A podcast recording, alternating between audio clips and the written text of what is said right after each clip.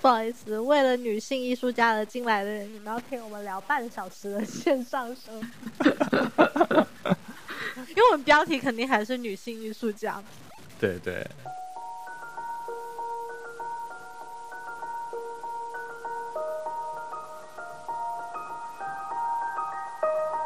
欢迎收听第三十二期的艺术闲谈了。我们还是没有见到对方。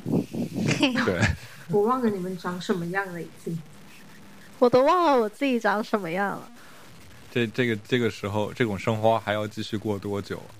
我猜一个月吧，应该可能还有一个月左右吧。我也觉得还有一个月。对，就钟南山不是又说说这种严防疫情得要到四月底才能结束吗？对，最好建议。而且目前各个学校都说四月底左右才开学吧？拉比塔，你们学校是吧？我们学校一般都比较非主流，他可能三月过完就开，没有没有聊，没有详细讲。四月初吗？有可能，有可能是四月初。本身原定计划是四月初，那这样暑假是不是会被吞掉啊？人民教师的暑假，暑假我觉得应该会没有的。而且我今天还看了一个东西。嗯嗯，你看了什么？就关于上网课啊，学生。对，你要不要分先分享一下呀？你上网课的经历？哦，有一天，有点极好笑。有一天，就是我我怕我学生会听，怎么办？应该不会吧？就有一天上网课，他们不是可以啊？OK，就但也知道是我啊，就是 mute mute 的那个。他们很喜欢 mute mic，然后不开摄像头。然后因为我不喜欢直播，我都是打那种网网视频会议。然后有的学生他他就他就自己开了摄像头，他自己关了摄像头，关了麦，然后他又开了摄像头，开了麦，他自己不知道。然后我们上的课上着上着，他突然间在跟他家人在各种对话。然后我们就全部人都安静了，然后就一直看他的摄像，然后我就 put him，就是可以说大家看谁那样嘛，我就把他设成了 speaker，然后大家就一直看着他在跟他家人对话，然后他妈妈还是爸爸还问他说：“你不是在上课吗？怎么可以跟我讲话？”他说：“没事，还没问到我呢，问到我的时候再说。”然后反正就是。就是一直在那里，就是各种各种聊得很嗨，然后他还就是他突然间觉得，哎，怎么那么安静？可能他就觉得有点怪异，然后我也没有讲话，也没有人提醒他，然后他就自己回来。他回来之后就假装一直在听，那样就是强行入我们的话题那种感觉。就是你知道那种，我们其实已经没有人讲话很久了，几分钟了。他一回来说啊，所以是说到这个了是吧？哎呀啊，我还以为问我了，是问我了吗？还没问我吧？就是就是假装回来了那种感觉，然后我们就全部在笑，就几尴尬。我在想，如果他们就不知道自己开了摄像头、开了麦，然后还去了厕所，带着手机去了厕所的话，那该有多尴尬？那真的很尴尬。所以我觉得。反正我觉得没人提醒你，然后你自己回来，然后还演一场我一直都在 follow 的戏，这一点已经很尴尬了。他最后怎么怎么发现自己就是？他应该没发现吧？只能看有没有好心的同学事后告诉他喽。啊，就你们当时没有揭穿他吗？我们当时没人揭穿他。我觉得我们已经自在就是在家待到。大家已经不会聊天了，发现了吗？对，就已经失语了，你知道吗？就不知道什么反应。已经已经没有在这个社会里面生活了，所以分享了一件事情之后就哈哈，就完全在自己的世界里面。就就算我们每天还是活在网络上，网络上，但是已经根本就是没有办法像之前一样，大家很快可以感恩出别人的话题。就是完全反应不过来，就反射弧已经调低了，就很低。可是我很 enjoy，就是觉得这样很舒适。你说，你说过自己的生活吗？对啊，过自己的生活非常舒适，以至于我觉得我根本都不用再进入人类社会，跟人类有真正的接触和交流。我是不是从此变成一个真正的死宅，然后就越来越肥？那你还得上网课啊？对啊，你还得上网课啊。哎，那你上网课你有化妆吗？没有，我都不开视频，所以我就说我都快忘记自己长什么样了。音频，嗯，只开音频，学校不会要求你们必须开视频给学生看见你在干什么吗？不，没有要求啊。哦，那很好哎。啊，那那学校怎么考核啊？就你你这个网课上了还是不上？我们有那个记录的嘛？啊，就 conference 记录，然后我们每天要填一个表，就是叫上报给我们的领导。我还真我也有上过网课哎。最近吗？不是，我是一七年还是什么时候？几年前的时候，就帮帮另外一个朋友，然后代课，他上的是网课，就是很也，那还是那还是要开摄像头的。哦，我不需要开摄像头，所以我估计可能跟赖雨晴的感觉差不多，但是我们更加 free，你就拿一个微信语音就可以。哦，我也上过那种以前。我我我那个就是真的有一个专门上网课的软件，然后就是类似于大家都在开着摄像头，然后你可以看到你在干嘛，然后中间有一个白板还是怎样的，你就可以放自己的 PPT 啊，或者是在上面写东西啊、打字啊，或者放习题啊、选择啊这种各种互动的一个东西。那我很好奇，像拉比塔，你现在你教纯艺术，你要给学生布置作业了，他们怎么做作业？如果他们想拍照，难道每天都拍自己的父母吗？我有给他们设一些在家里做的作业，好像上一次就是让他们当下给我找决定一个他们家 access 得到的一个 daily op，就是日常用品，然后你有信心可以 create，就是可以。用那个东西来产创造八张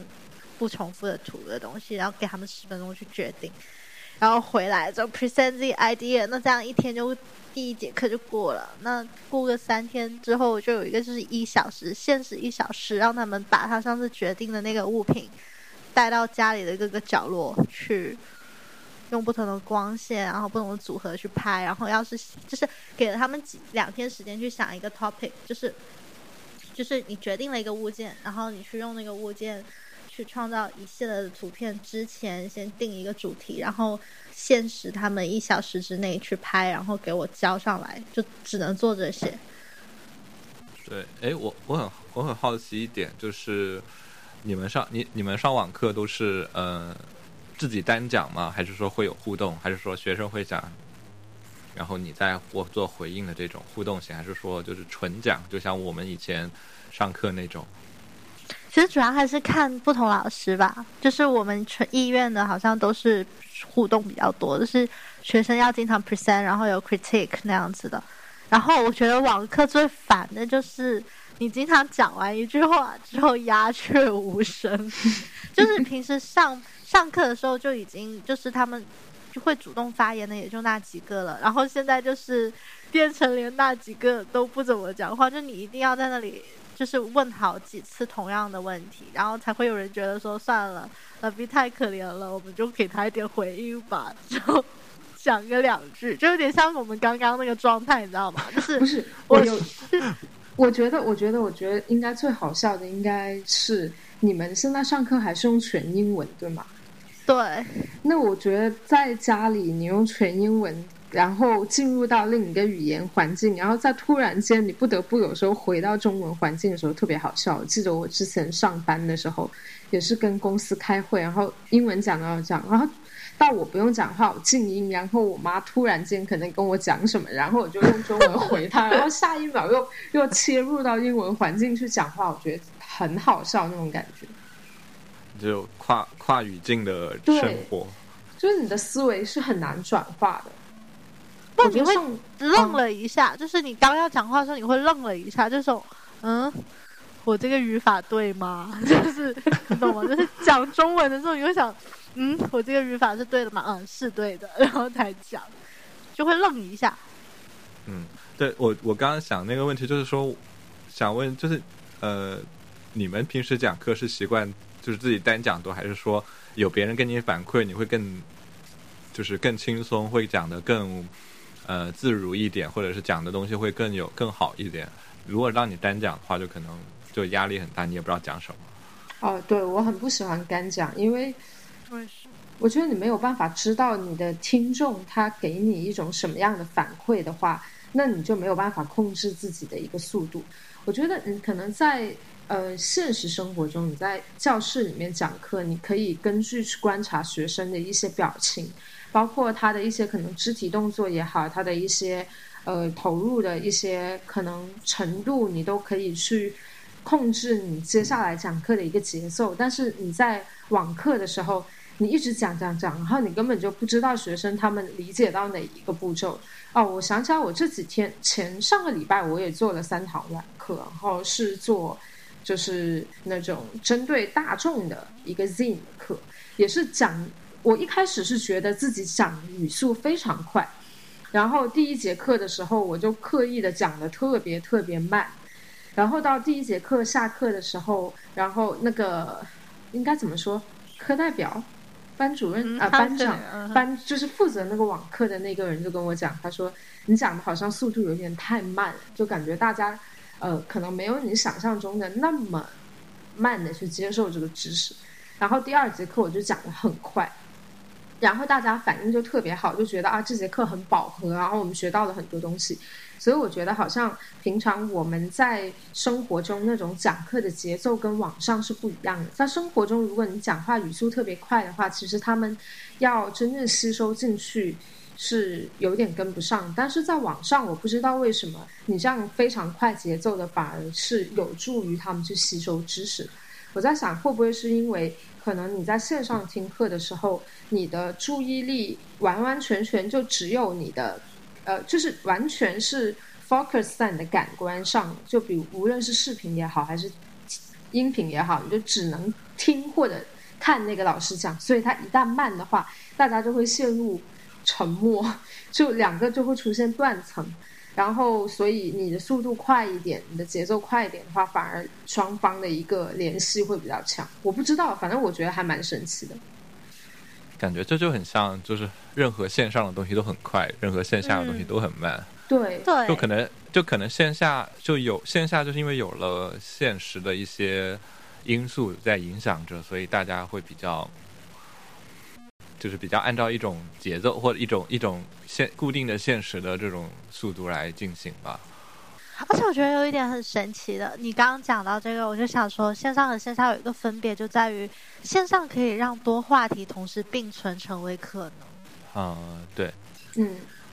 对，然后就好像是你其实你在线上的话，你视频里面你在讲一样东西的时候，你可以同时在聊天框里面去补充别的别的话题，或者是开别的话题或做别的事情，就跟同一个人。嗯，对对，就线线上的时候，你可以边看什么边干什么，就很就分心的会更多一点，而且就会就是更窗口化嘛。本身你你你就是，如果是用电脑的话，就可能你可能就开了很多窗口，手机也是，你肯定旁边有放着这个别的东西之类的吧？我也不知道，这个这个东西确实有点。但是我觉得我好像是。呃，我我线上线下的体验是属于我在线上看似我的节奏很快，可以同时进行很多东西，但其实我的效率超级低，就是我真正吸收进我自己脑子里、头脑里面的，可能只有我接受到的东西的百分之二十，就可能我。一整个会议下来，我记了非常多的笔记，但是当下在会议结束的时候，可能我脑子里只留了百分之二十，然后我需要再花费三倍的时间回去看我的会议笔记，然后再把剩下百分之八十的东西吸收进来。然后在线下的话，可能呃当下是呃接受的时间很长，可能比如说线上开一个小时会，线下得开两个小时。但是基本上开完会之后接收就是达到了百分之百，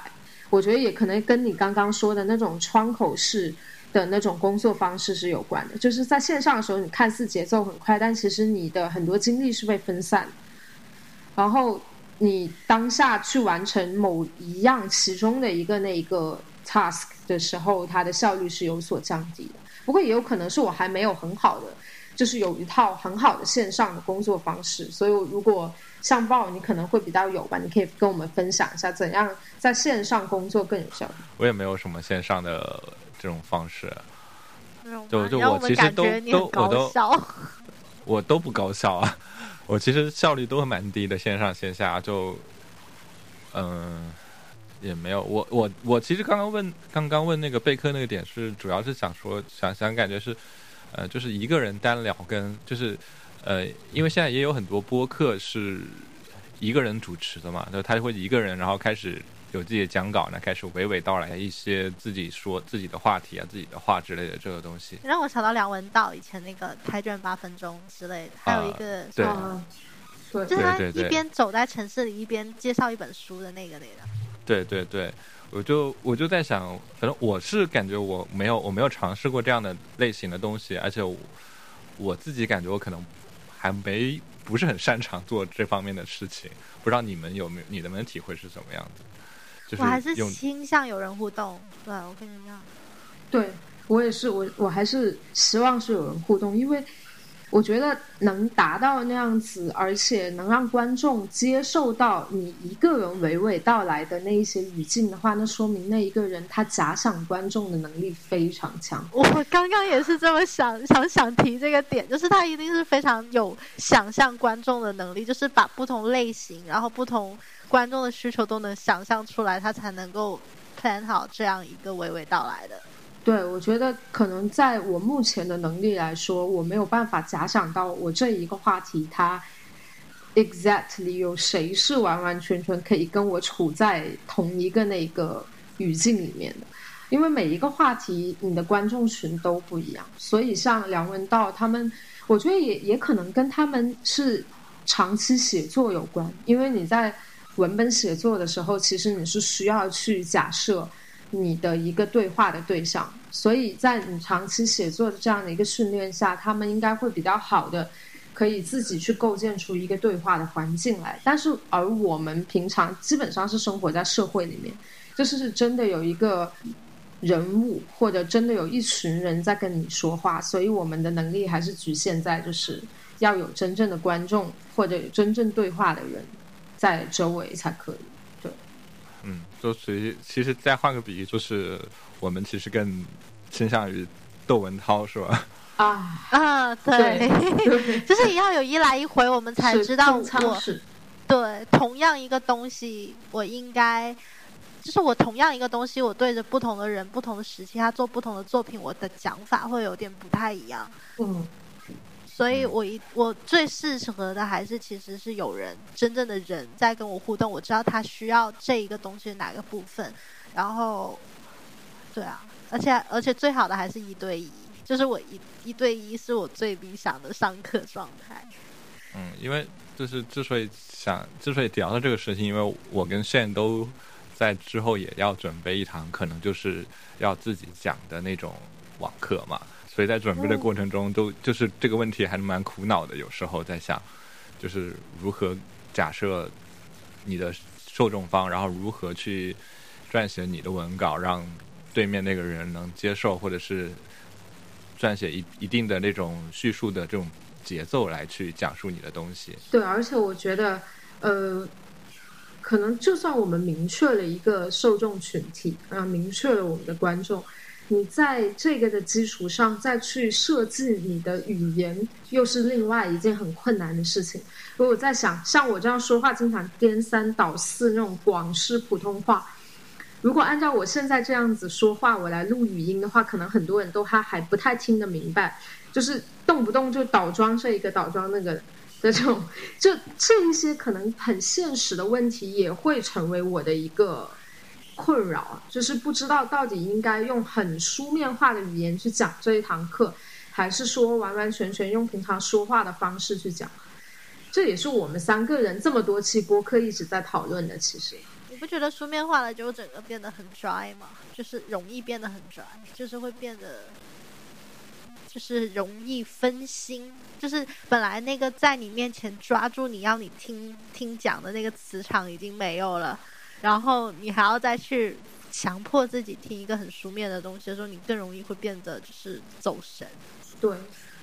嗯，对，就就其实总结来说，就是可能我还我们还是经验不是特别丰富，特别是在这个方面。对，我觉得首先经验就是最最大的一个问题，就是我们还没有这样子的一一个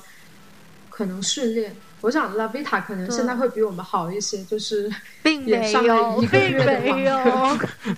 毕竟是当老师的人，我 每天都在 complain，就是上网网课这件事，就是你像。就是现场，你很多东西，就你，尤其是我们这种课，经常会要 critique，然后要他们就是 pre，就是要 present 自己的作品啊，分享啊，然后要讲，就是你线下的时候你可以回放，就是你可以马上就回放什么的，然后因为网络的那个稳定程度，还有每个人，就是每个学生他家里的稳定网络程度又是，就是稳定程度又不一样，然后设备什么的就有各种各样的问题，让你觉得就是，啊，我恨不得冲到你家去，然后就是。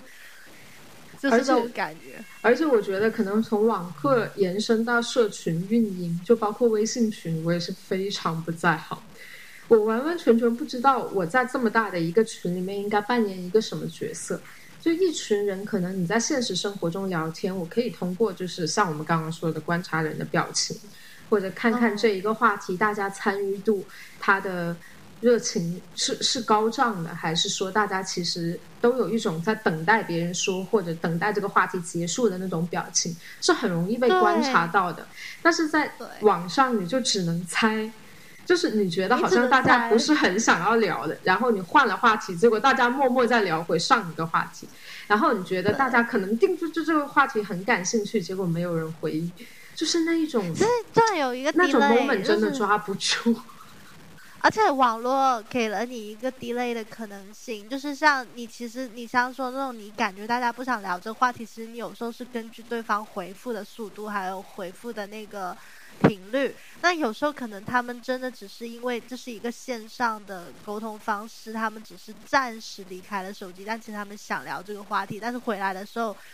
就是那个话题又已经过去了。你们这样描述，我会觉得，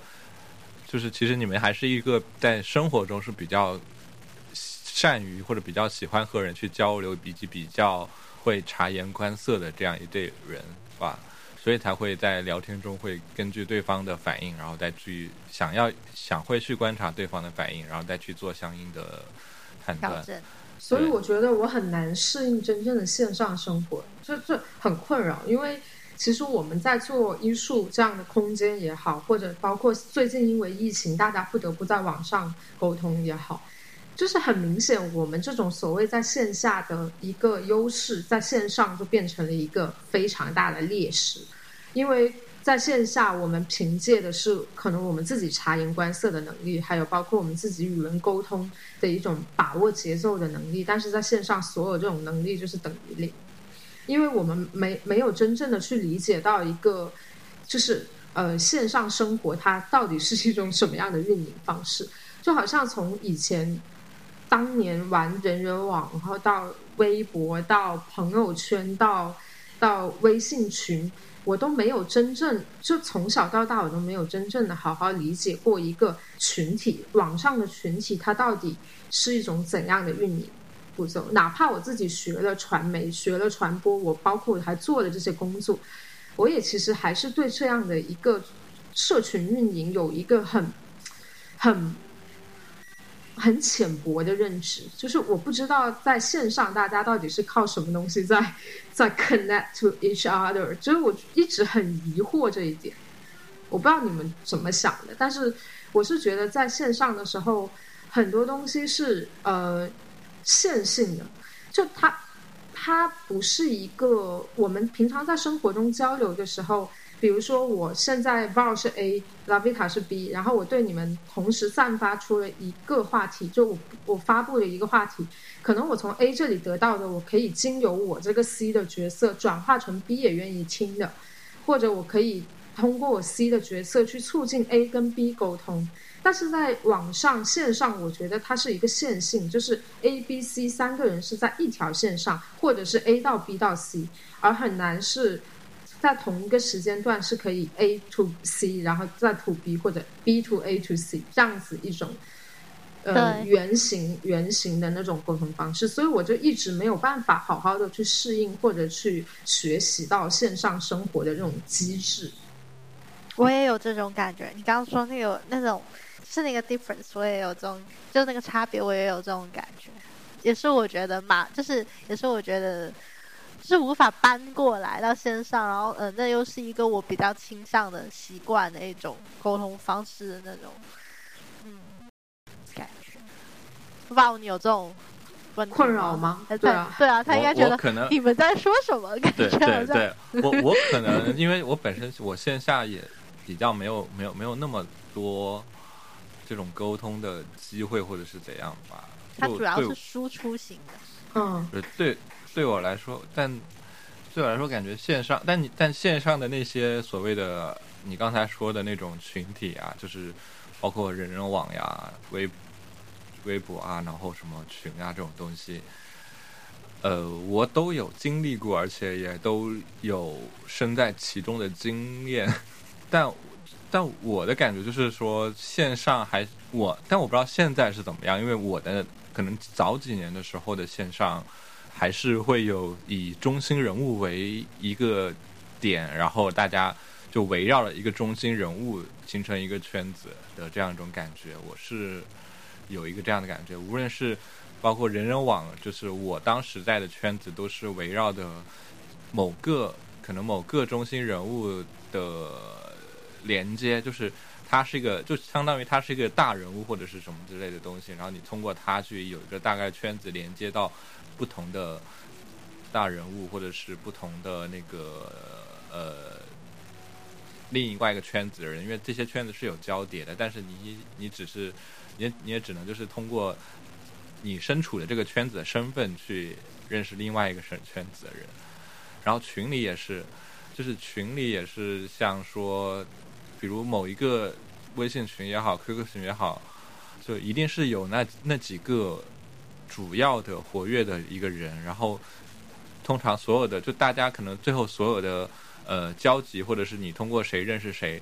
或你你想找群里哪哪谁谁谁或之类的，都会经过那一个人的一个呃中介或者是介绍吧，或者是一个搭桥之类之类的东西，反正就是。我我当我我之前的那种印象就是觉得群里就是还是会有一些中心人物在的，就是这些圈子里的话，我觉得可能你刚好提到的，为什么我会一直没有办法适应线上生活的一个一个核心问题，就是我是一个非常去中心化的人。你这样说起来，我突然是反应过来，无论是当年的人人网还是豆瓣，啊，豆瓣可能会好一点，因为豆瓣有小组，然后到微博，然后到现在包括微信群，它其实都会出现不同时期的一个 KOL，然后我是非常。不 take KOL 这一种运营机制的一个人，所以我没有办法去适应线上生活。就是我会一直觉得那一个所谓的领军人物，他只不过是当下这一个话题的，但是在线上他是可以持续性就持续性产生作用的一个人。所以，可能在这样的一个基础上，我没有办法很好的去进入到一个这样子的数码生活里面去，因为他 KOL 是可以带领这一个群体的人去进行不同不同话题的讨论，而在现实生活中，他很有可能这一个 KOL 他当下的角色只是在这一个话题里面而已。就好像我们上学的时候，语文课是语文老师，数学课是数学老师，不会说语文课的老师会带着你一起去聊数学的话题。就可能，呃，还是本身的一个我对于这种中心人物的排斥吧。你这样让我会反应过来，为什么我一直没有办法去很好的进入到这样的一些群体里面去。包括像我们自己在运营医术的群，我没有办法说把自己当做一个中心人物，每天基于我去发散一个，我会觉得这是一个非常。不不能说用不健康，因为每一种生活话语机制都不一样。但是我会觉得我没有办法适应。对，那另外一点，我会觉得是可能在线上的生活，大家都是会更多的去，呃，可以你说经营人设也好，或者是暴露自己的生活也好，就是会更倾向于去把自己的生活作为一个呃。资本也好，或者是作为一个这个谈资也好，去来暴露出来，这样会引起大家的一起一起的一个话题的议论。对，我觉得就线上会更容更更容易，就是一般如果习惯于线上生活的人会更喜欢去做这样的事情吧。我觉得你你刚刚讲说，我又想到我的问题？我的问题这样听 Shane 讲，我又跟他有点不太一样。我的感觉是，如果在我看来，就是除非我今天的角色是我是以输出主导，那我会没问题；或者我是以输入信息为主导，那我也没问题。就是，但重点就在于我的角色好像永远都不是输出主导型或者输入主导型，我一般应该是属于比较属于那种调和型 的状态，就是酱油。对，像就是像调味料的那种感觉，就是我不会是那个输出主导，就是我今天就是带了一些我觉得很 meaningful 的东西要跟你们 share 那种感觉，然后也不是那种纯粹的被动的，就是说我你说什么都行，我只要听着就好了。就线上和线下这样对我来讲成就没有什么关系，我线下也是听，线上也是听，反正就是都是听嘛。但我就是属于那种又会介入其中，但是又并不是一个。主要的输出型的人物，就属于那种把，就是各种东西都想知道别人的回馈，就是我想知道听者的回馈，也想知道输出型的人在想什么，然后又想跟他们有交流的时候，我就发现这种东西，这种模式在线上就很难进行起来，因为很多人就有权利选择沉沉默。嗯，对。就就还可能跟这些线上交流工具的本身，它自己的交流逻辑都很有关系吧。嗯嗯，我们居然聊了这么多线上线下的话题。我们不是要来聊女性 艺术家的吗？结果成了我们 如何适应线上生活的各种。可能就是因为我们线，我们过这这段时间必须被迫过线上生活。对，这真的是第一次，就是。以前以前的，无论是 home office 也好，还是每天都活在网上也好，你很少时候是所有东西你都只能依靠线上。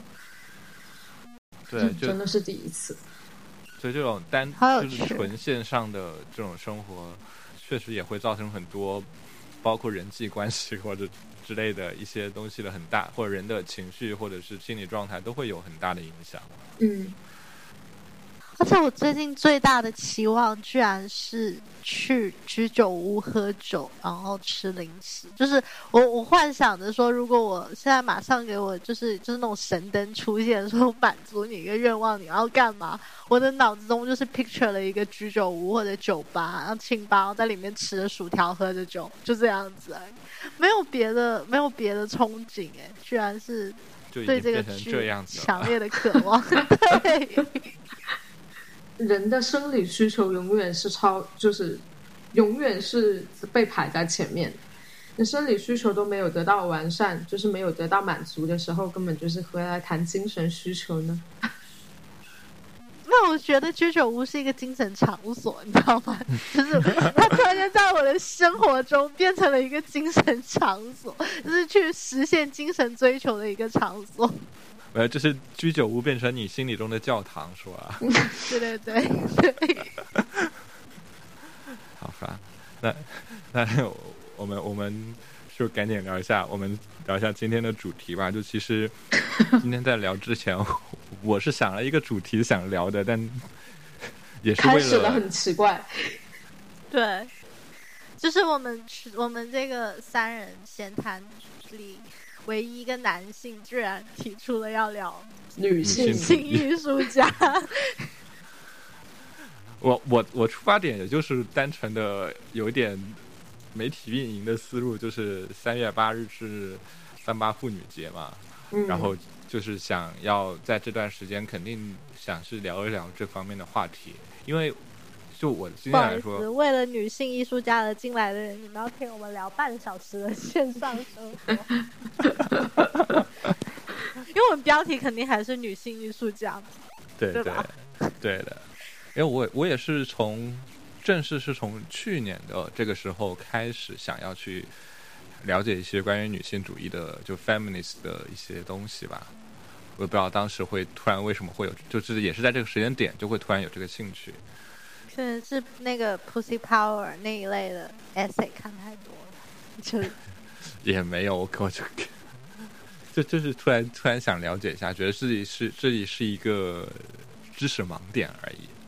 所以，所以其实我们这次就是想聊一些可能我们知道的，或者是我们想聊一些女性艺术家，或者是女性不女性主义的艺术家，或者是呃，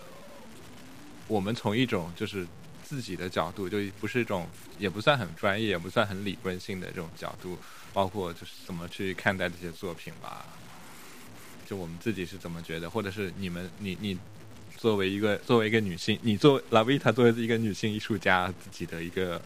想法是什么？对，还有包括你平常可能你的女性身份有没有有没有在就是你的创作中扮演一些怎样的 inspiration 也好啊，或者一些创作的思路上的一些指引啊，这些你都可以分享一下。你的女性身份对你的创作是有什么是影响？matter？对对，好像我不是女性身份一样。你你是？我是想说，你你是女性艺术家吗？我不是。他是啊，他是啊。那你作为一个不，那你是你作为一个女性艺术空间运营者，我的我的我的性别从来没有在我的社会就是角色中扮演到任何一种呃作用。我觉得我做的任何事情完全跟我的性别无关。嗯，这这也是一种态度了，确实这也是一种。啊不不不不，除了除了讽刺潮汕男性的时候，没有没有，但现在也有，确实有一种女性主义是说，就是不用加，不要强调女性这个东西。嗯，就大家就是大家都是人，对，都是 human，都要强调人性而不强调女性。但其实我这个话题好复杂哦。对，但所以我们其实可以先先聊一位艺术家，因为正好呃，也不算正好，就是非常抱歉，非 非常遗憾的，嗯，就是前几天。正好，你说什么？他是我的男神之一。你想说正好他过世了没有，没有，没有，对对，所以说不能说正好，就是就是前几天的时候，那个有一位。很著名的行为艺术家，然后去世了。然后他是曾经另外一位很著名的女性行为艺术家，叫什么来着？玛丽娜·阿布拉莫维奇。对，阿布拉莫维奇的爱人，就然后合作伙伴加合作伙伴前男友吧。前男友，对，就是叫那个那个呃，哎呀，我觉得这句话没没有组织好。那我们就借用一下凤凰艺术的新闻。里面的一个新闻吧，我们非常悲伤的告诉大家，我们这个时代最伟大的艺术家之一，宝丽来摄影的先驱者，行为艺术之父，最激进、最唯一的乌雷，昨日在睡睡梦中平静的离开了我们，去向了另一段旅程。一九四三年十一月三十日至二零二零年三月二日，这是凤凰艺术发布的新闻。我们借用一下，对，所以其实我们就可以来先，我知道拉维塔对，对他对这个对对这对艺术家都很熟悉，是吗？我是挑人的，我是觉得乌雷挺帅的，不是啦，不是啦，你要你要我说什么吗？就你哎，你可以，那你对他哪件，或者你可以介绍一些他你比较喜欢的他的作品，或者是他们俩合作的作品都行。首先。我觉得他们特别被人所称道的，应该就是他们所合作的时候那种关于信任和人与人之间关系的那几件作品吧。就是像呃行星啊，就是赤身裸体，然后相互碰撞在空间里，还有那个弓的那个，就是把就是箭对着他心脏那些，就是这些就是非常所谓人知悉的那几件。然后这其实我觉得乌雷他。除开跟阿巴莫维奇合作的那一些之外，他自己本人其实有很多很有趣的作品，就例如他的宝丽来艺术创作。就他在他在做宝丽来摄影的时候，他开创了一种就是介于就是把行为摄影、表演摄影，应该说是一种表演式的摄影，就是他在他的宝丽来创作里面，他会把自己画的，就是做一种比较 queer 的打扮，就是他可能会一半脸是画了女性的妆容，而且他是长发，然后另外脸是素颜的男性，然后他会有一种很，就有点像就是我们平时看到的 queer photography 里面的一些男扮女装会有的那一些姿态啊那种感觉，然后他就是。通过摄影，就是在摄影里面加入了一种表演性，然后他那些作品其实还蛮有趣的，就是很探讨一个，就是说人在他作为一个男性去探，而且是一个直的男性，他居然会去探讨，就是说。呃，通过摄影和表演摄影这种形式去探讨说，社会给你社会怎么去看你，和你自己怎么去看自己，还有人是其实异性，就是呃怎么说，男性和女性他可能是不存在，或者是共存，或者是呃，就是这一系列我们很经常探讨那一些问题。嗯，对，就是那种呃。就其实说，虽然虽然就 families 会说是女性主义嘛，但其实它所包含的思考问题就不只是说女性是什么，也可以包括，就它其实更呃普遍的问题是性别是什么嘛。所以它也里面也包含了说，你不仅是身为女性是意味着什么，也包括身为男性是意味着什么，以及这其中是有哪些社会造成的一对女性也好、男性也好的压迫、跟束缚、跟限制。就是你要保，就或者是不只是性别，就是你要作为这样一种在社会这样一种人，你需要必须要做出怎样的行为来对应啊之类的。嗯，而且我觉得很多时候他们就是大家现在很多公号或者什么在谈论他们的合作的时候，都是会用爱情或者什么这种词去去罗曼蒂克什么的去宣扬他们之间的合作。但是我觉得你们如果真正去。看他们的每一项作品去思考的话，其实他们在里面有尝试着弱化他们本身作为男性或者女性的属性。可是你看到的时候，他们并没有强调说阿巴莫维奇是个女女性的角色，或者乌雷是个男性的角色。在里面，他们其实有一种感觉，就是他们只是人类，然后恰好身体是有女性和男性之分而已。而且他们更多的是探讨。作为人类，人与人之间的关系，就是关于信任、伤害，还有那种缔结，因为某种原因的缔结的关系，而在关系中会产生的各种牵绊或者撕扯之类的都好。他其实并没有说是，就是强调他们任意一位 artist 的那种性别角色。嗯。但是，对，所以这是我比较想，就是。说的一个感受吧，就是很多人都会觉得他们那个所有合作是他们的爱的证明啊，或者说是某种什么爱的产物之类。但我觉得他们其实是两个灵魂相似，然后追求相似的人，在一起在探讨人类和人与人之间的关系这种大的命题。嗯，那你哎，我突然觉得，呃，就是我好像也是看过这样一个观点，就是。因为是乌雷去世了嘛，然而媒体或者是大家的报道都会把他定位为是就是阿布的一个跟跟会会把他一直跟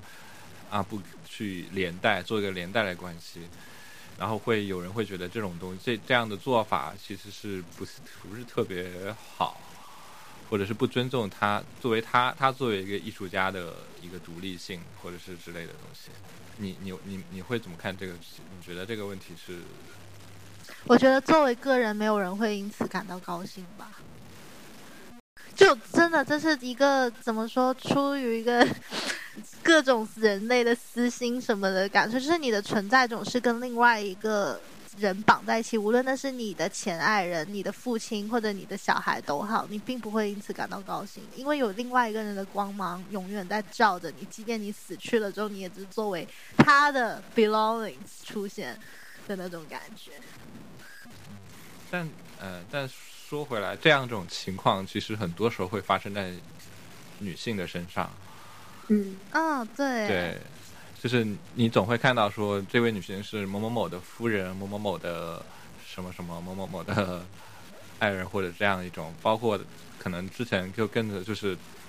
在传统的古代中国，甚至这位女性都是没有名字，只有一个什么氏这样一种代号。这还是因为就是女性在过往的一个社会地位高低的一个问题吧，但是现在来说还是有一个好转，但确实是这种情况长时间是发生在女性的身上。哦，说起这个，我有一个题外话，是昨天听到我妈跟呃她的好朋友，就另外两个阿姨在聊天，他们有聊到这个，是另外一个阿姨突然问我妈，她说：“你知道你妈妈叫什么名字吗？”然后我我妈和我都震惊了，然后那个阿姨说：“不震惊啊。”她说：“很多人都不知道自己的妈妈叫什么名字。”然后我会发现。所谓的女性崛起，还有包括女性地位这些，其实真的是一个非常 recent 的事情。就是在我的外婆，我外婆对我外婆九十多岁嘛，现在那就是当他们年轻的时候，就是这一百年间才有的一个所谓的女性的地位。在这之前，他们可能甚至就是连名字都不为人知。这个确实是有让我震惊到。嗯，应该说对。很多名字对他们来讲，就是有一种就是代，真的就真的只是一个代号，就是方便区分这个人跟那个人。那 Vinta，你还有什么女性艺术家推荐的吗？有，嗯，我上次呃，Rebecca Horn，我不知道你们知不知道，我觉得你们可以去查一查。呃，我我上我是上一次，就是其实有好几个艺术家我都很想推荐，一个就是呃那个叫做什么的，就我上次也写写写我看过，一个是，然后还有一个是安安娜什么的那个安娜曼迪埃塔，你们知道安娜曼就是安娜曼迪埃塔，就是那个巴西的，好像叫他是不行，我不能好像哇，我看一下，古巴古巴古巴。对，古巴，古巴，然后就是，天哪，我的我的记忆出现了重叠，因为我之前看过个一看过个展的一个艺术家叫 Rebecca Warren，他也是做雕塑的，跟 Rebecca Farm 做的很像，来，我发给你们看一下。还有一个是 John Jonas，John Jonas 就是我上次有有有介绍过他的一些行为艺术相结合的影像作品，他的话是属于。呃，怎么说呢？他是喜欢他，他跟那个乌雷有点像，就是他会喜欢在通过摄影这个媒介，或者是呃影片这个媒介去去扮演某个角色，通过观察和模仿，然后就是女性姿态之类来重新思考女性这个身份，她到底是是怎么样的一个自我？到底她是一个性别重组的？设定还是说是一个扮演的角色，我觉得他这一点跟乌雷的那个 approach 有点点像是属于表演性的一个身份，就是女性仿佛是一个表演身份而已。我想聊一个网红的女性艺术家 Sam Contis，那个山姆康蒂斯，然后 Anna 的话，学院的，嗯。你继续说，你继续没有了，我就是补一下而已。哦，Anna 就是刚刚说那个美籍古巴的，我就觉得她的话会也是属于比从比较大的范畴去重新看女性身的身体这种感觉。其实我觉得，呃，在艺术创作里面，我觉得女性身体这一点，就是呃，怎么说，应该算是很多女性艺术家会有的困扰。就是创作者本人没有这样的想法，但是你无法控制观者怎么样去阅读你的创作。就很多时候，artist 可能会觉得说，我裸体会更有助于表达我的那个我想表达的那种更大的命题，但是看的人他可能就会 focus 在你呈现给我的是一个女性的裸体这样一个。角色去欣赏或者批判，就他们没办法把女性的身体很难，观众很难自主的把他们所看到的艺术家的女性的裸体跟性分开。嗯，呃呃，我呃我这点我有一个呃小一个问题，就是你们在观看女性裸体的时候，会有会有一个怎么样的感受呢？因为就作为你我就是对啊，就是因为我我觉得可能始终作为男性在观看女性裸体的时候，都会有一种，呃，我承认是会有一种，就是你刚才说的那样一种冲动或者那样一种 judgment，对，就不一定是冲动，他一定会要么就是欣赏冲动，那要么就会是变成一种从男性凝视出发的一种 judgment，就是哦，他这个胸这么小，这么或者他怎么没有剃腋毛之类的，就。无法避免的，对对，就还是对我我作为男性来说，就会在观看的时候还是会无法避免的，会有这样一种男性凝视的这种视角。但我不知道，如果你你在看的这些作品的时候，是一种什么样的视角，或者是怎么样的体验？我也会啊，我 没有，但是但是但是，我觉得可能一个出发点是不一样。就可能首先，男性的一个凝视者的一个视角，他可能首先的第一件事情，他会受到一个男性生理角色的一个驱动吧。就是当然，就是我我指的是直男，那可能在你没有就是一个生理生理冲动的前提下，可能你很多时候是没有办法完全站在一个理性的角度上去进行观看，所以我觉得这是一件很正常的事情。然后这也是为什么我刚刚有提到说，可能我的女性身份其实没有说在我的社会角色里面起到什么问题，是因为我觉得，首先无论是男性还是女性，你的一些，呃，一些反应也好，你的一些对事情的一些反馈也好，它更多时候可能是取决于你生理身份。当然，现在可能大家说要去性别化，那又是可能另外一个层次，我们就在。我们目前的谈话建立在还目前分男性女性，那可能就是在你一些生理机制的情况下主导的，你会对某一些东西产生回应。那我觉得在这个的基础上，你再去看很多女性艺术家，包括女性裸体的时候，你可能会我不知道该怎么讲，要不然你们先讲吧，整理一下我的那个逻辑，看一下应该怎么样表达比较好，就太绕了。我又想一想，不知道是。是我的平时的观看就是经经验问题还是什么？但是基本上是运用裸体的作品是出现在某一段时期，就前面之前某段时期会比较多一点。似乎现在最近的话，就是比较好的作品的话，基本上还是不会就比较好的，可能在在表表现女性主义的作品也不会。有意的去应用到这种比较有冲击性的裸体这样一种感觉吧。我在想，会不会是因为可能也是女性她的地位略比起那一段非常需要用身体去作为一个表达媒介的那一个时期来说有所提升了，所以女性她有更大的一个自主性，可以去选择她的一个媒介，而不需要更多的把自己去作为一个 channel 或作为一个 platform 这样子的一个一个东西吧。我觉得会会这样。我觉得，我觉得我的观察是，好像因为在我来说，对我对我会比较，呃，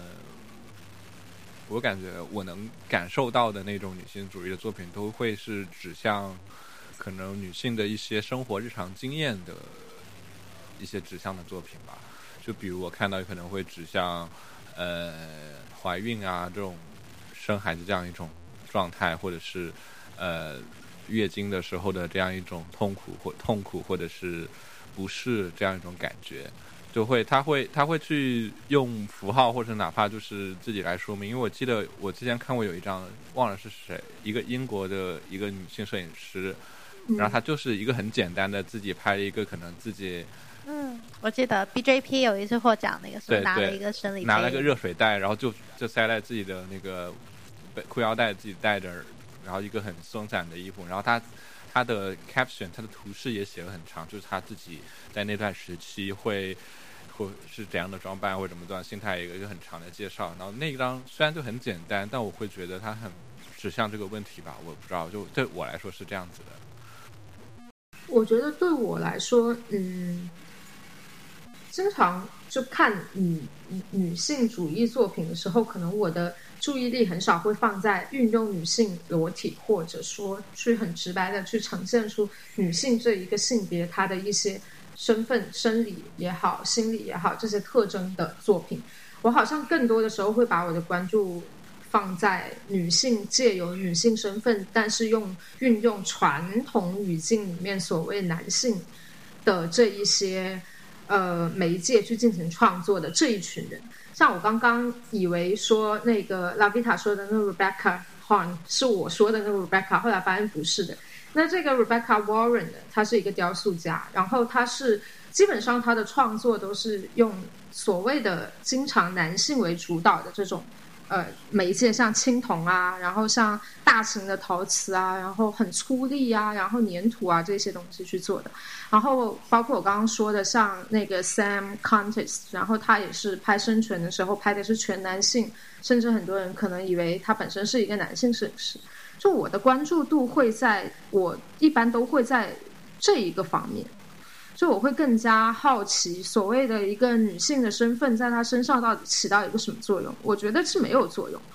就是我觉得为什么大家会疑惑她是女生去做这种事情，是本身大家可能还是会对性别这一件事情会有一个嗯本能的一个分类吧。然后在我看来，可能。我觉我是非常感兴趣这一种很很大型，然后很 powerful 的这种创作。包括我以前学书法的时候，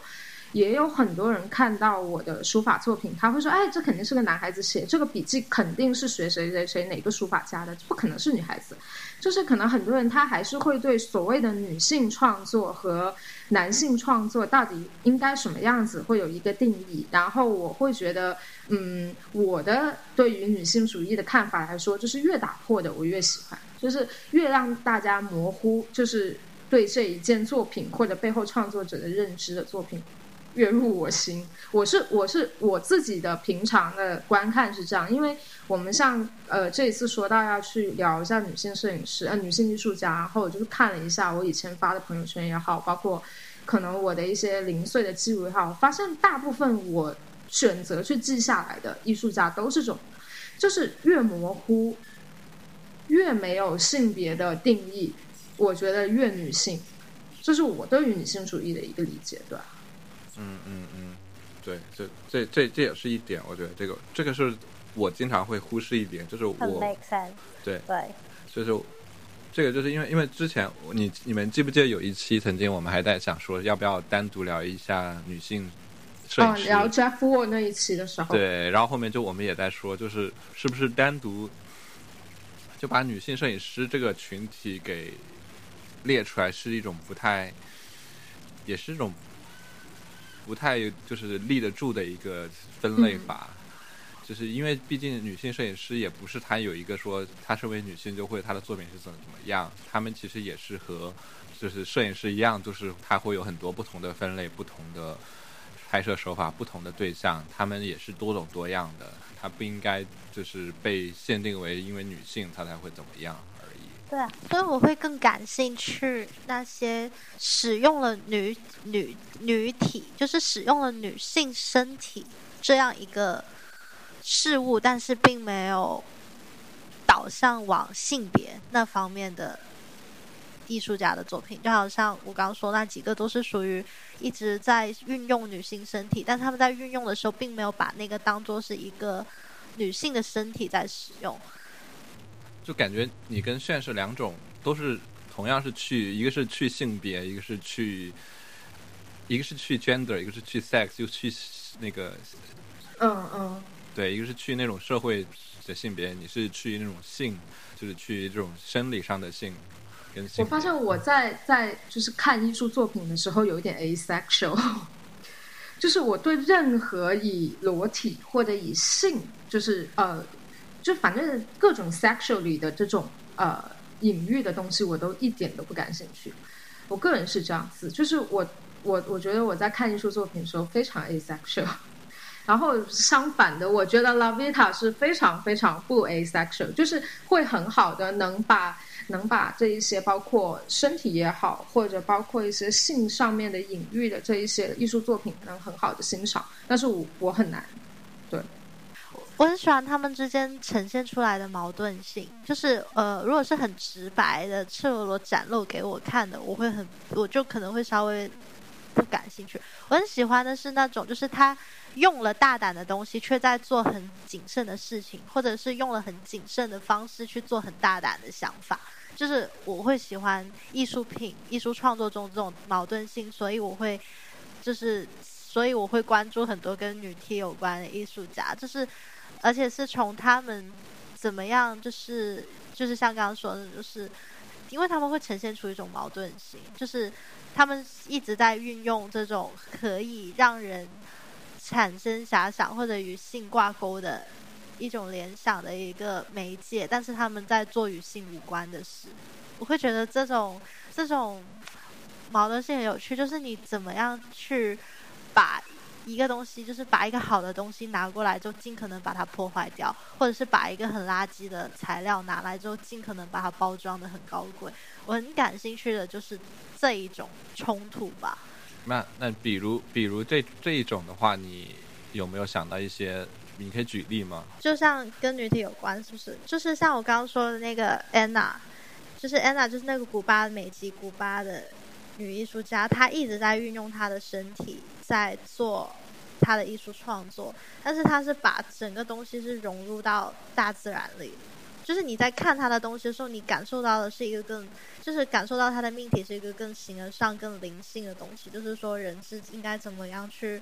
看待自身这样一个状态，然后另外一个是就是 Rebecca Horn，就是她，她经常也是用她自己作为女性的那个身体，她并没有刻意把她的身体男性化或者是 less femaleize 那种东西没有呈现的少，也没有说避及裸体或者什么的，就她没有刻意的保守的去呈现自己的身体，但是她的行为也并没有在强调她是一个女性，她总是在模仿动物的那些。呃，行为像蛇、鸽子或者什么，他就甚至就是他把自己的女体就当做都都不当做是一个人类的那种感觉，就我会觉得，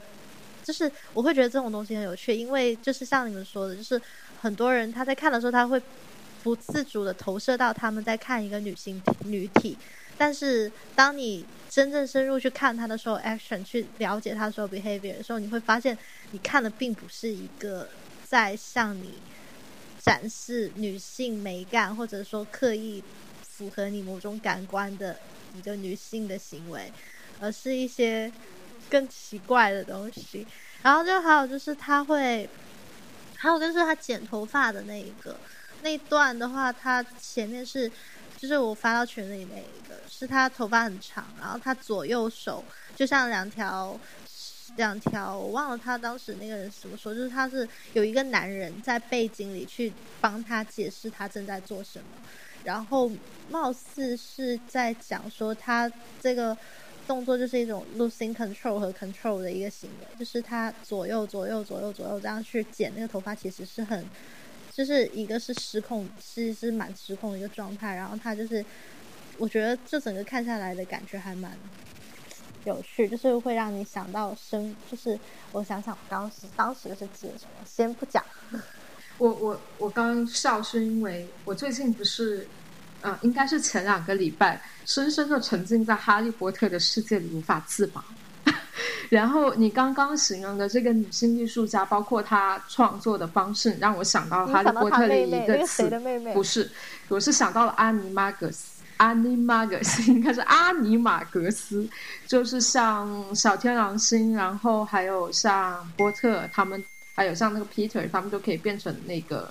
动物，因为可能他们本身作为一个人类，然后他们变成动物之后，只是经历了一个身体形态上的变化，然后同时也是经历了一个心态上的变化。他们在变成那个动物的时候。其实很多的一些行为方式已经是像那个动物，而不是那个人类本身了。但同时，他们又是一个结合，就不能单纯说他们是人类，也不能单纯说他们是动物。所以你刚刚说的那个女性，然后她在运用她女性身体的时候，同时的去模拟一些其他生物的形态的时候，让我想到这个东西。然后我觉得。这个其实，如果说我们跳出女性本身的话，它更多的也是一种。去，我还是觉得它也是去性别化的一个一个方式吧。就是说，女性这一个身体在这个基础上，可能只是一个你的观看的窗口而已。然后你能进入这个窗窗口看到多深，那就是你观众跟这一个艺术家之间的一个沟通，那跟这个性别无关。就是确实也是，我觉得这就是可能是未来女性主义需要，就是我们所谓的女性主义，其实就是其实不必要给她贴这个标签。就是最，我觉得最终大家最之所以大，其实现在大家强调女性主义，或是有这个运动或者有这个思潮的原因，就是为了最终的目的。可能都是为了去性别化，就是把每一个人都当做是一个人来看待，而不是说一定要区分出，就是因为之前的话，就是因为不不不将不将，因为不是将女性把作为一个人类来，或者把它作为一个人性去看待嘛，所以才会有说它不存在，它属于是某个人的附属品这样一种行为。那 Val，你作为一个。男性角色，你关就是你平常有关注哪一些女性艺术家？是你想要跟大家分享一下的？我我其实关注的女性艺术家还蛮窄蛮窄的，就一些比较经典的，可能像 Cindy Sherman 这种是最早的，嗯，最早的一个关注的女性艺术家嘛。然后平时可能我没有特意的去关注，其实对我来说，我也不会去特意的关注这个像，而且对我来说，我也是有一种。反感或者是怎么，就是比较讨厌去艺术家去贴一个这样的标签，然后可能就是我可能也是觉得像你们这样一种，就是我是用我可能他是用在用在用自己的女性身份在做事情，或者是呃有这样的一个议题，但他并不去刻意的宣扬它是这样一种标签，他只是说我在讲这件事情用我的方法而已，就是一种很人性的方式去讲，而不是去用一种。非常，就是明目张招摇的方式去讲述这个事情。我觉得也有可能是因为，无论是我也好，拉维塔也好，可能很多时候我们也没有受到说我们这一个性别身份给我们带来的一个困扰。也有可能是对，对对，所以我们看东西的时候，其实不会太说，就像。我们这一次说要聊女性艺术家，我也是回去看了才看到，哦哦，这个人是女的，那个人是女的。就在这之前，更多的时候可能我们会 focus 在那个艺术作品本身。那是因为我们自己女性这个身份没有对我们自己带来困扰，就是无论是社会生活也好，包括以前学习也好，现在工作也好，它就是一个你的生理的一个象征而已，一个性征而已。但是可能我觉得像鲍尔你刚刚说，可能有一些他们是比较激进型的，然后会激烈的去强调自己的一些女性身份的，也是因为他们 N 性吧，就是可能更多的时候就是因为他们这个身份，然后让他们在很多事情上，然后很多的呃面对的一些问题上会被放大，就冲突会被放大，我觉得有这个可能性吧。对对的，是是会这样。然后我最近的一个可能关于自己在女性主义的反思，就是，呃，由于就是就可能如果你过多的，呃，我觉得就是很多太激进跟反抗的面，很可能会塑造另外一种女性的刻板印象，就是，嗯，会会迫使你，就我我会有这样的想法，就会迫使我会觉得。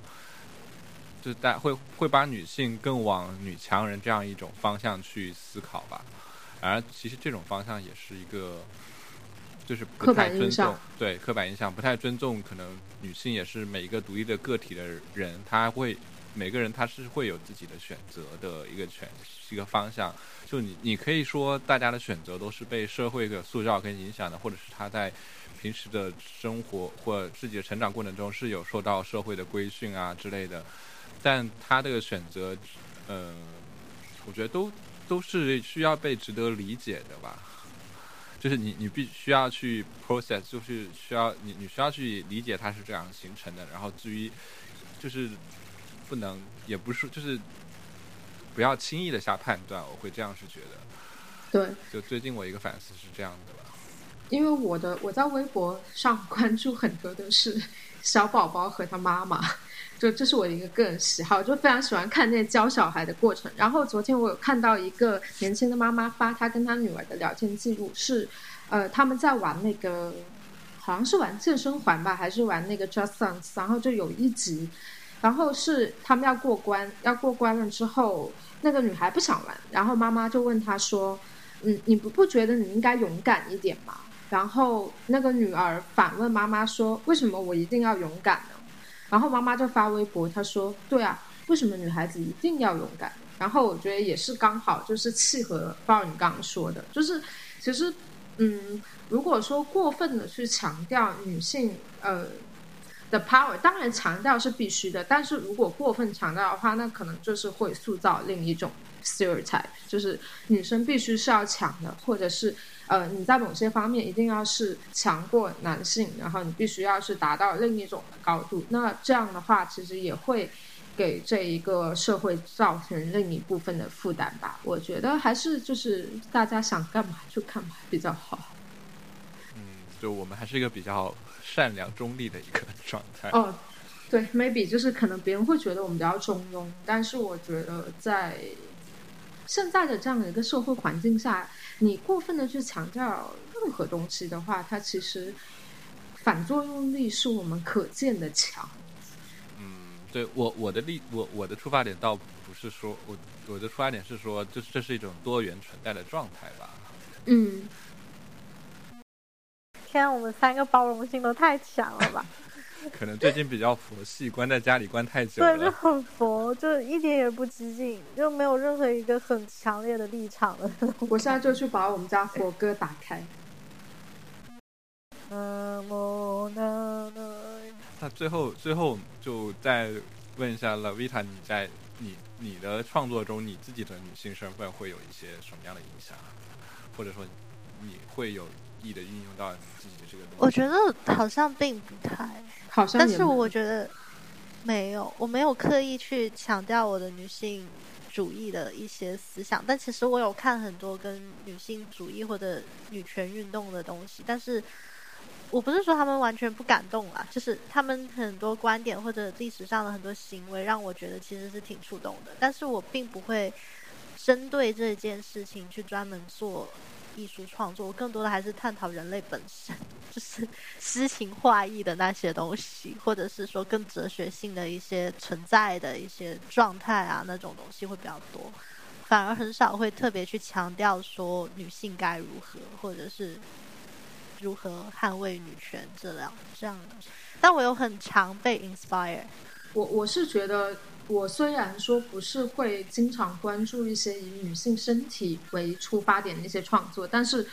我一般关注点哈，包括我喜欢的这些艺术家，他们有一个很典型的，就是他们要打破别人对于所谓女性创作的这一种定义，所以这本质上也是一种抗议。然后就是他们想要通过他们自己的创作去向外界宣扬。他们也是可以 be powerful，或者他们也是可以是非常刚的，然后非常铁的、非常硬的这样子的一种生创作状态也好，哈，包括他们自己的一些社会角色也好，我好像，所以这也是跟我自己平常在生活中会去做的一些反抗、做的一些抗争相关。就是我觉得，无论你是女性也好，你是男性也好，你遇到不公平，你就应该要说出来；你遇到一些。你自己不喜欢的现象，你觉得可以去改变的现状，你都应该用你自己的声音去为自己争取，哪怕一点点的权益吧。所以我觉得，在这个的基础上，可能它就不仅仅是女性本身啊，然后关注点更多在于，就是说你怎样去做一个更加平等的人，在这个社会里怎样可以去活得更好。嗯，我的关注点一般会在这里，只是说女性通常会更惨一点而已。对。但有一点是哦，但我可以补充一点，就是我不知道为什么我感觉好像总是就是我的拍摄对拍摄对象，我会比较倾向拍女性，就是女性更能激发起我的观察和拍摄的欲望，就会更有灵感面对女性。就只有这一点可能会我比较重女轻男一些，但其他地方就少就还好。我已经我已经发现，就是我不太适合拍人。就是可能我会觉得，拍他们的时候，我对他们的观察太有限。就是我会觉得，你当下按下快门那一瞬间，其实我根本也不知道到底他们是一个什么样的角色。特别是因为我之前拍的很多都是跟我有非常亲密关系的人，然后我会觉得当下那张照片其实根本代表不了我对他们的任何的想法看法，所以就不拍人了。我觉得这个就是也是我在拍摄之后就开始拍照之后的一些想法，就是我也性别不性别先不说吧，这个人本身我就拍不来。嗯，那我们这次就差不多也就聊到这儿呗。呃，你们有什么比较这方女性主义方面比较推荐的阅读的东西吗？或者看的东西，或者电影之类的都行。呃，这个的话，推荐大家关注一下我们艺人俱乐部，哦，那是那就行了，那就够了。包括刚刚拉贝塔说到的一些艺术家，他也有在他之前的文章里面提到过，所以大家可以关注一下我们艺人俱乐部。嗯，上上一期说希望下次录的时候是春天，结果春天还没有到来，所以我们在继续希望下次录音的时候还春天会到来吧。对，那我们下次再见。我们下次再见，大家三八妇女节快乐！